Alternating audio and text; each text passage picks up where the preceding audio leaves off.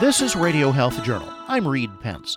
This week, research suggesting we might be able to reverse fetal alcohol syndrome at birth. We are talking about a very large population, which of course could be prevented if pregnant mothers do not drink. Making fetal alcohol spectrum disorder a thing of the past when Radio Health Journal returns. 70% of medical decisions are based on the findings of pathologists who also diagnose virtually all cancers. Given the importance of these decisions, the nation's largest and most complex laboratories ensure they're operating at the highest standards through inspection and accreditation by the College of American Pathologists. CAP inspects and accredits laboratories in 19 of the 20 top hospitals in the recent U.S. News and World Report rankings. Dr. Richard Friedberg is the CAP president. The CAP's laboratory accreditation program is internationally recognized as the most rigorous set of standards in laboratory science. 40% of the nearly 3,000 items on our inspection checklist exceed regulatory compliance because a patient's health is on the line. Every CAP inspection team includes one pathologist and a team of laboratory professionals. The CAP's exhaustive inspection checklists are updated annually to help laboratories stay on the cutting edge of medicine. Find out more at cap.org/news.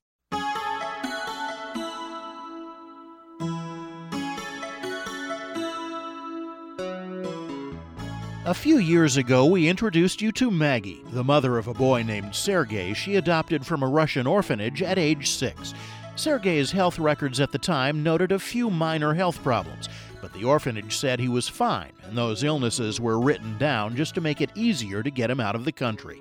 What Maggie wasn't told was that Sergei's birth mother drank during pregnancy. He had fetal alcohol syndrome. He had no impulse control. He had no sense of cause and effect. He had like an IQ of like 68. And physically, his head was really small. His eyes were wide apart. He didn't have that little indentation on top of his lip that everybody has. And that's a real telltale sign of fetal alcohol. All of that is lifelong. Today, Sergei is 30, and while most people with full blown fetal alcohol syndrome never live even close to independently, he's fared a little better. He lives in a professionally staffed group home with three other special needs adults, and he holds down a job. He works at a ranch with horses, which was a really good match for him because a lot of the problems with fetal alcohol syndrome are a lot like autism. So he's on the autism spectrum, and he seems to be function better when he's around animals than when he's around people because he really can't read signals people give him. So he's really socially inappropriate a lot of the time. But as far as he's able to work, and he's able to live semi independently. So I think we're doing pretty well. Dr. Eva Redei agrees. Rayday is professor of psychiatry and behavioral sciences at Northwestern University and says most children with severe fetal alcohol syndrome grow up unable to function on their own. That is the horrible part. That because everything happens during neurodevelopment, it's imprinted, it's set.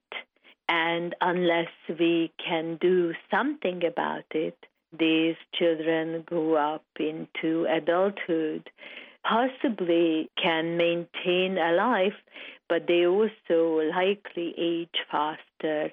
And basically will have to be taken care of for the rest of their lives. Doctors can often identify babies with a more severe form of the fetal alcohol disease spectrum as a result of characteristic facial features, wide set eyes, and a flattened crease above the upper lip, as well as low IQ and cognitive and behavioral problems. Redei says they make up around 1% of all births in the United States. However, at least 20% of American women who are pregnant drink at some point in their pregnancy, often before they know they're pregnant. The proportion of births with less severe alcohol damage may be frighteningly high. The fetal alcohol spectrum disorder, which is a broad category. It's difficult to conceptualize how broad it is actually. It's somewhere between 2 to 5% in the US, but it goes up to 11% in certain parts of the world.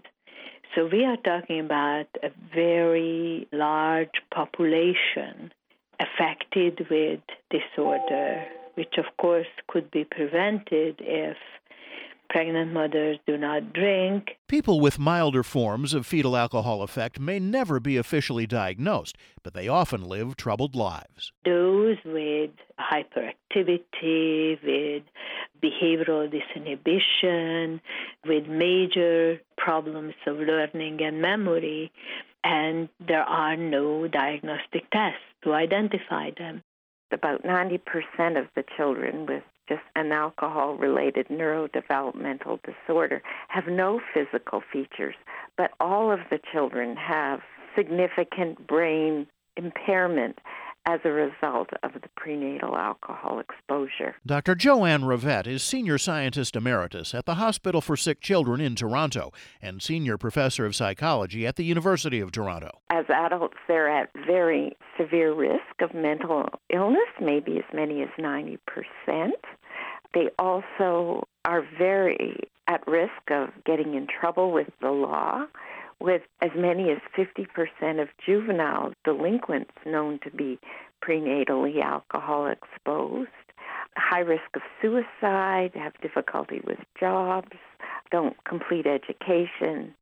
And even those that can manage and have a successful career or anything that allow them to live a productive life will still suffer because many of them have problems with affective disorders such as you know depression or anxiety or they have memory problem or learning problems so they are affected during their whole life However, a study by Redei in the journal Molecular Psychology shows that after birth, it might be possible to reverse the effects of prenatal alcohol exposure. The study was carried out on pregnant rats who were given alcohol.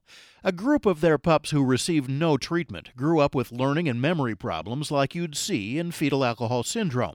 Another group of their pups at birth received the thyroid drug thyroxin or the diabetes medication metformin and a third group of pups were a control, born to rats who had received no alcohol at all. And to our major surprise, we found that both thyroxin and metformin were effective to reverse, normalize the learning and memory deficit that was caused by alcohol during development, neurodevelopment.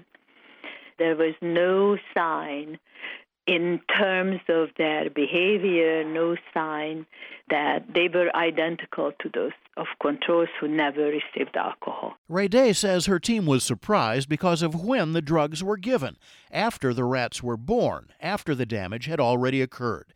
Yet the treatment was able to reverse it. Researchers already knew the treatment would work if given while the mothers were still drinking. We found that doing that we could reverse the effect of alcohol, as I described before. In other words, thyroxine during pregnancy normalized the development of the fetus, so they no longer had the learning and memory deficit. We were surprised because we gave the thyroxine and the metformin after the pups were born and the reason we did that because we really wanted to see what happens. In other words, can this deficit be reversed with a treatment after the damage has already been done. Obviously, it's a long way from rats to humans, but the results of the study have researchers hoping that the technique works in people too. Redei says she's working to organize a human trial. She's also wondering just how late the treatment might be given. Rats are born at a relatively early stage of development. Their first few days after birth, when the drugs are administered, correspond developmentally to about the third trimester of human pregnancy. If we are right, it could be tried to give these treatments towards the end of pregnancy, when most women actually reduce their alcohol consumption, to give it to humans, to give it to pregnant women, and then hopefully in the future we can find out how late in development can it be given to the child whose mother consumed alcohol. Rovet speculates that if the treatment works in humans, it's possible it might even be effective if given to babies after they're born.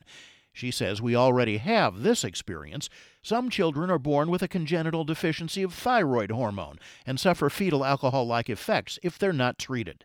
But if they receive immediate replacement of the hormone at birth, the same one used in the study to reverse fetal alcohol syndrome, they're likely to be normal. I've studied children with congenital hypothyroidism, which is a neonatal thyroid disease, and if they're not treated quickly after birth, they have huge problems that used to be called cretinism.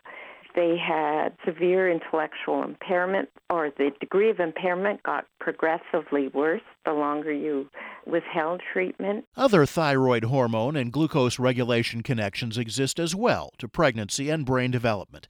It's known, for example, that alcohol affects maternal thyroid and glucose metabolism, even apart from its direct effects on a fetus.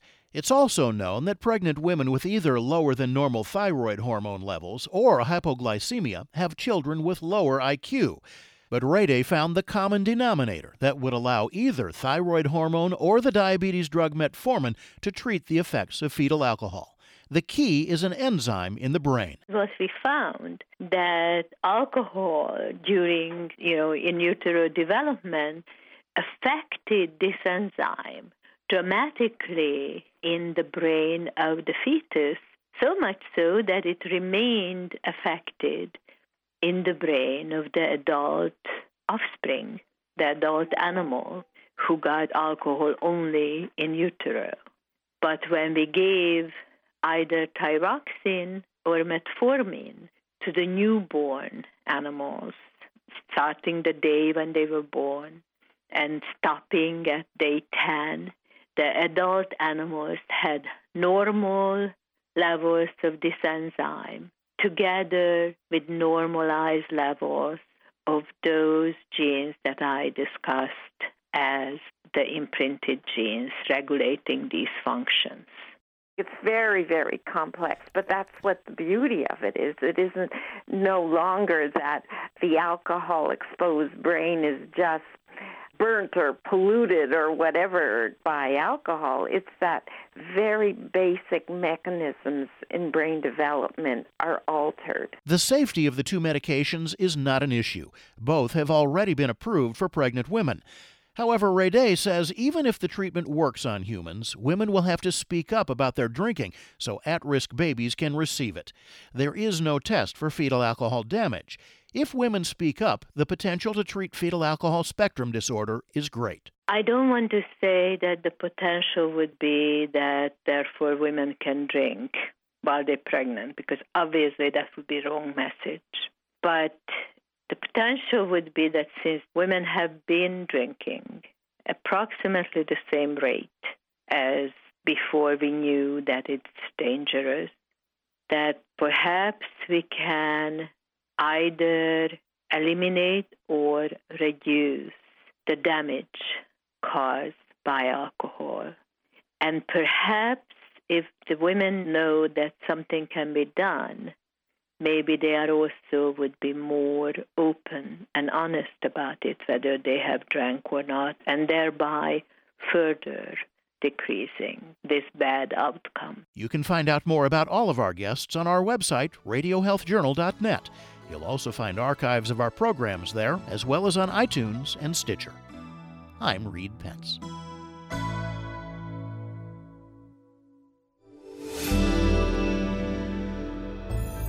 Medical notes this week the death rate from stroke in the United States has been declining steadily for the last 40 years, but now that progress has stalled. In fact, a report from the Centers for Disease Control and Prevention shows that stroke rates have even started to rise again among Hispanics and people living in the so called stroke belt in the South. Experts say about 80% of strokes are preventable with a reduction in high blood pressure, obesity, and diabetes. Probiotics combined with immunotherapy could help kids get over peanut allergies. A new study in the journal Lancet Child and Adolescent Health finds that increasing doses of peanut protein along with the probiotic Lactobacillus rhamnosus cured allergies in 82% of allergic children.